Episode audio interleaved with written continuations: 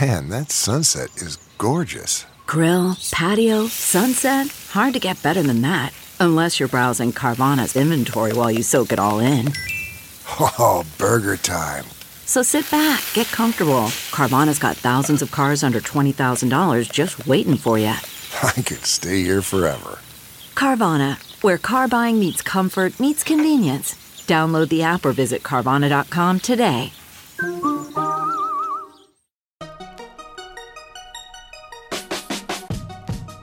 Welcome to the TechMeme Ride Home for Tuesday, August seventh, twenty eighteen. I'm Brian McCullough.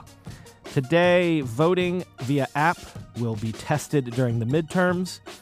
Old Bitcoin money and new Bitcoin money are in a power struggle. The truth about how we actually use our Alexas. And a new combatant joins the fray in the streaming video wars. Here's what you missed today in the world of tech.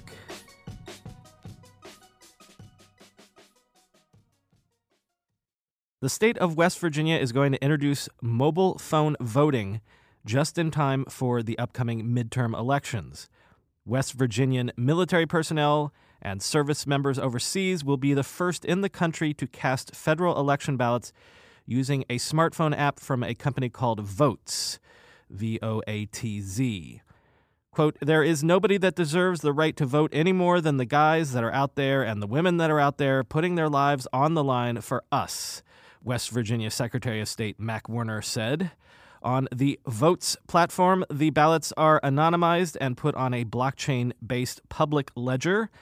Votes' platform was tested in two counties during primary elections earlier this year, and apparently the tests went off without a hitch.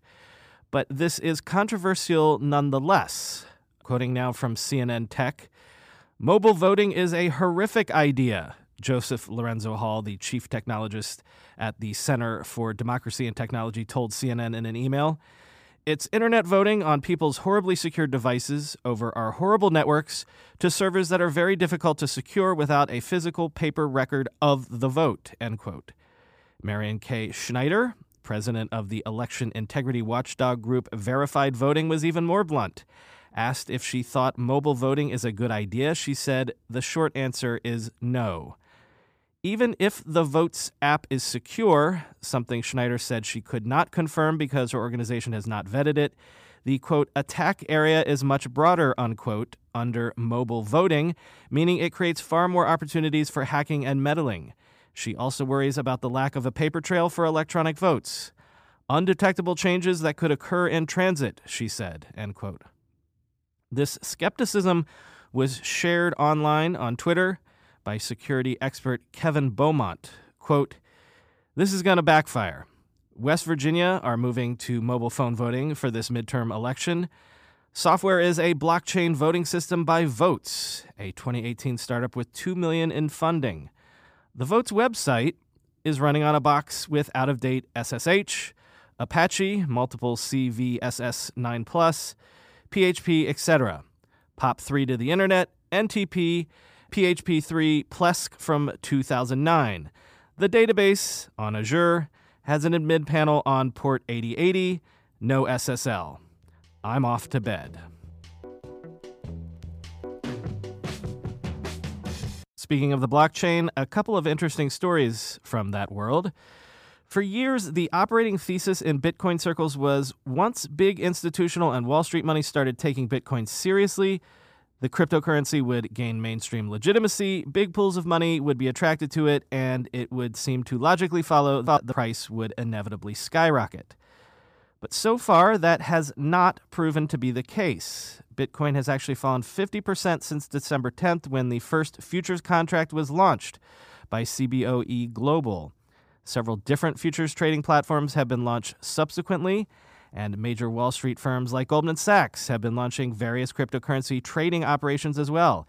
Even the parent company of the New York Stock Exchange announced a trading platform it is developing last week called Bakkt. And yet the price of Bitcoin remains stagnant. Quoting from a Quartz piece about this, Kenneth Griffin, the founder of the hedge fund group Citadel, said last month that he doesn't have a single portfolio manager who has told me we should buy crypto. In its mid-year investment research outlook, Goldman's strategists said they expect further Bitcoin declines because it doesn't fulfill the role of money. By their reckoning, it's not a medium of exchange, a unit of measurement, or a store of value, end quote. Meanwhile, Bloomberg is reporting on a culture war that is brewing between Bitcoin's old and new money. Many of the earliest adopters, who helped move the project forward early on and who worked with Satoshi Nakamoto himself before he disappeared, still sit on various foundation boards and run original project websites like bitcoin dot org. They also cling philosophically to the hardcore libertarian and almost anarcho-capitalist views that a lot of the early Bitcoin adopters held. Oh, and they got very, very rich thanks to their original Bitcoin holdings. The problem is a lot of people have flocked to Bitcoin over the last few years, a lot of new people who might not have gotten as rich as the O Gs and are more inclined to want to see Bitcoin adopted by places like banks and Wall Street and are less dogmatic about their philosophical vision for the cryptocurrency. Quoting from Bloomberg, a sort of hyper-libertarian outlook was common among early adopters. It's not the prevailing point of view for today's Bitcoin pragmatists. Support from financial institutions and pension funds are believed to be key to increasing the digital currency's price. Bitcoin has a market cap of about one hundred thirty billion dollars, and billions more have been invested in companies built around it. Quote, Bitcoin is an excellent candidate to become a global reserve currency. There's going to be some competition for control, said Bruce Rout, a mathematician who participated in the GitHub discussion. That's an enormous amount of power and an enormous amount of money, end quote. So the new guard is trying to wrest some of that power from the old guard. Power struggles between the idealistic old guard and the pragmatic new guard. Blockchain enthusiasts like to say that crypto is the biggest revolution since the internet. And whether they know it or not, this exact sort of power struggle went on briefly as the internet went mainstream. Spoiler alert. The new guard ended up coming out on top. Remember how yesterday I said that basically everyone was banning Alex Jones to one degree or another? At one point yesterday morning, we were basically just waiting around for other shoes to drop, and it turned out that one notable shoe never did. Twitter said yesterday that Alex Jones and InfoWars accounts on their platform do not violate its user policies, and will leave them live for now. Quote, a Twitter spokesperson told C N B C on Monday that the accounts do not violate the company's policies. The company also said it is constantly moderating content on its platform and will take action if it needs to, and that much of the content posted to other platforms doesn't make it to Twitter, end quote. Jones himself actually took to Twitter yesterday to ask, quote, what conservative news outlet will be next, end quote. Jones also posted to Periscope, which is a video platform wholly owned by Twitter. When you go through airport security, there's one line where the T S A agent checks your I D and another line where a machine scans your bag. The same thing happens in enterprise security, but instead of passengers and luggage, it's end users and their devices. These days, most companies are pretty good at the first part of the equation where they check user identity. But user devices can roll right through authentication without getting inspected at all. In fact, forty-seven percent of companies allow unmanaged, untrusted devices to access their data. That means an employee can log in from a laptop that has its firewall turned off and hasn't been updated in six months, or worse, that laptop might belong to a bad actor using employee credentials. Collide finally solves the device trust problem. Collide ensures that no device can log into your Okta-protected apps unless it passes your security checks.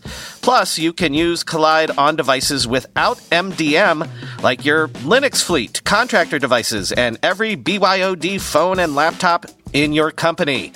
Visit collide.com slash ride to watch a demo and see how it all works. That's K O L I D E dot com slash ride, collide.com slash ride. I'm going to a big A I startup demo day here in the city tomorrow, and I will one hundred percent be decked out in Mack Weldon clothing. Why? Well, Mack Weldon makes timeless apparel with modern performance fabrics for guys who want to look and feel sharp without sacrificing comfort. Mack Weldon clothes are designed to fit your style and the demands of modern life. They look like regular clothes, but feel like the latest in modern comfort. They're the go-to choice for guys who want to look great without even trying. Breathable underwear that keeps you cool, dry, and comfy all day. That's their AirKnit underwear.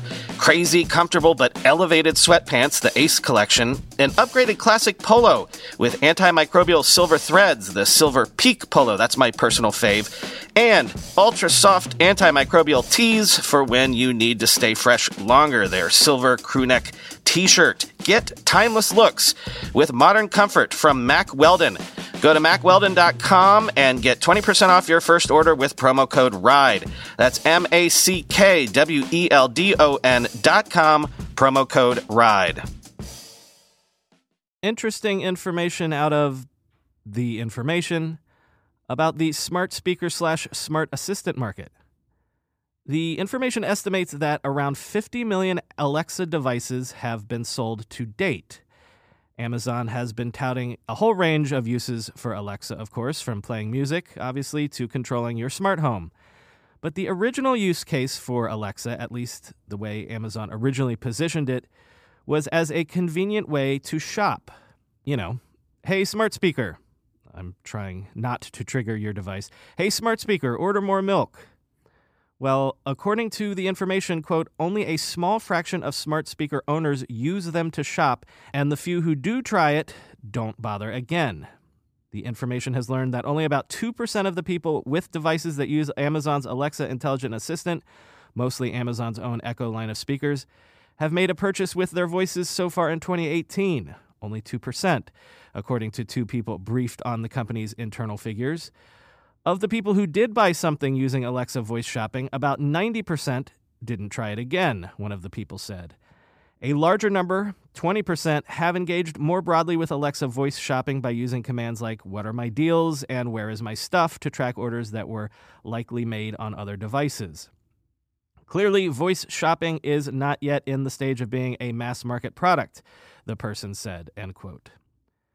What do people use smart devices for? Largely answering simple questions about things like the weather or sports scores, setting timers, and playing music, radio stations, and podcasts. Patrick Givens, who develops skills for Alexa and Google Assistant on behalf of brands, told the information, quote, we've done a lot of work to manage back the expectations to say, we don't expect a high volume of purchase here right away. We would definitely think of commerce in voice today as a space to try to build learnings right now, but not a place where we expect to see meaningful purchase volume for the foreseeable future.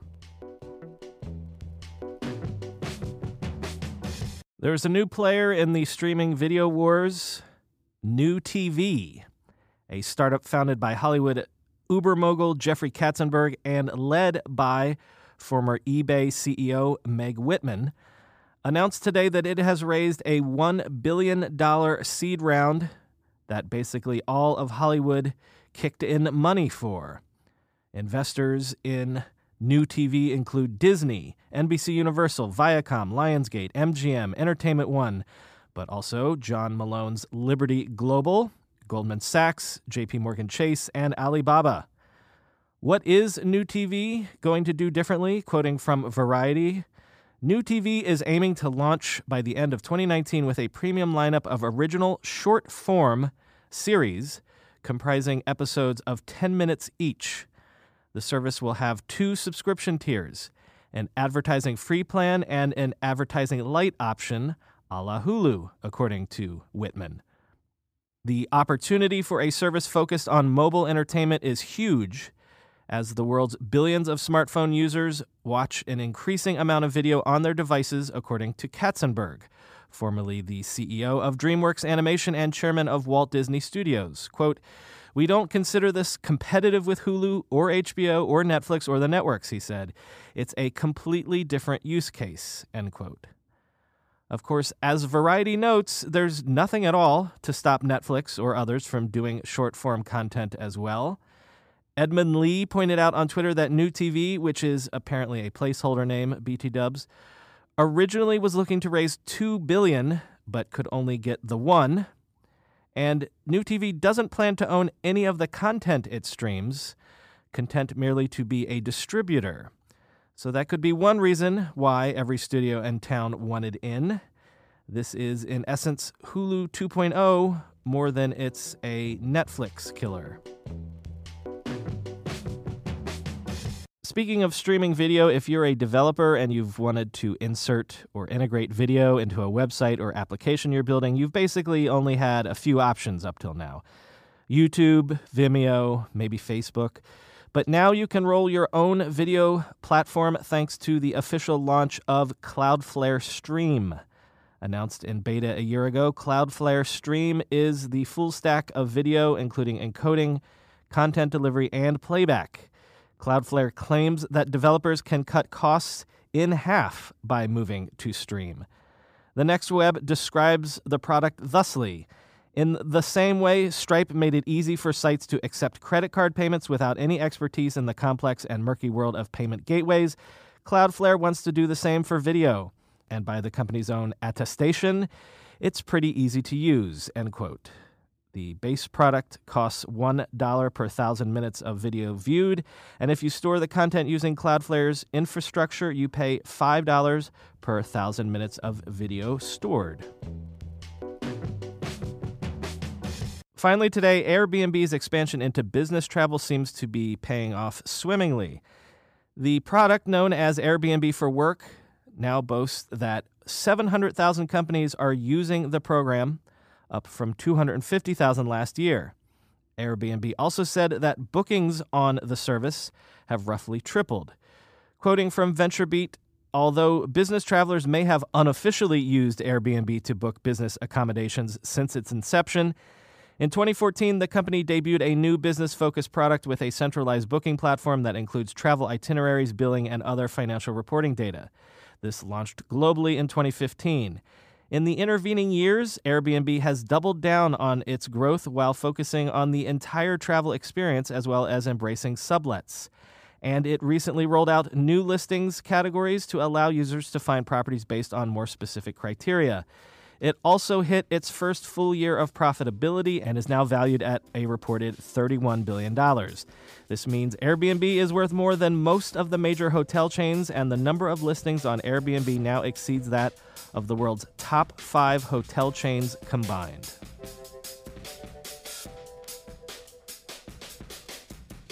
And that's all for today. As always, I've been your host, Brian McCullough. Follow me on Twitter at Brian M C C, and follow the TechMeme editors for real-time headline tweets at TechMeme.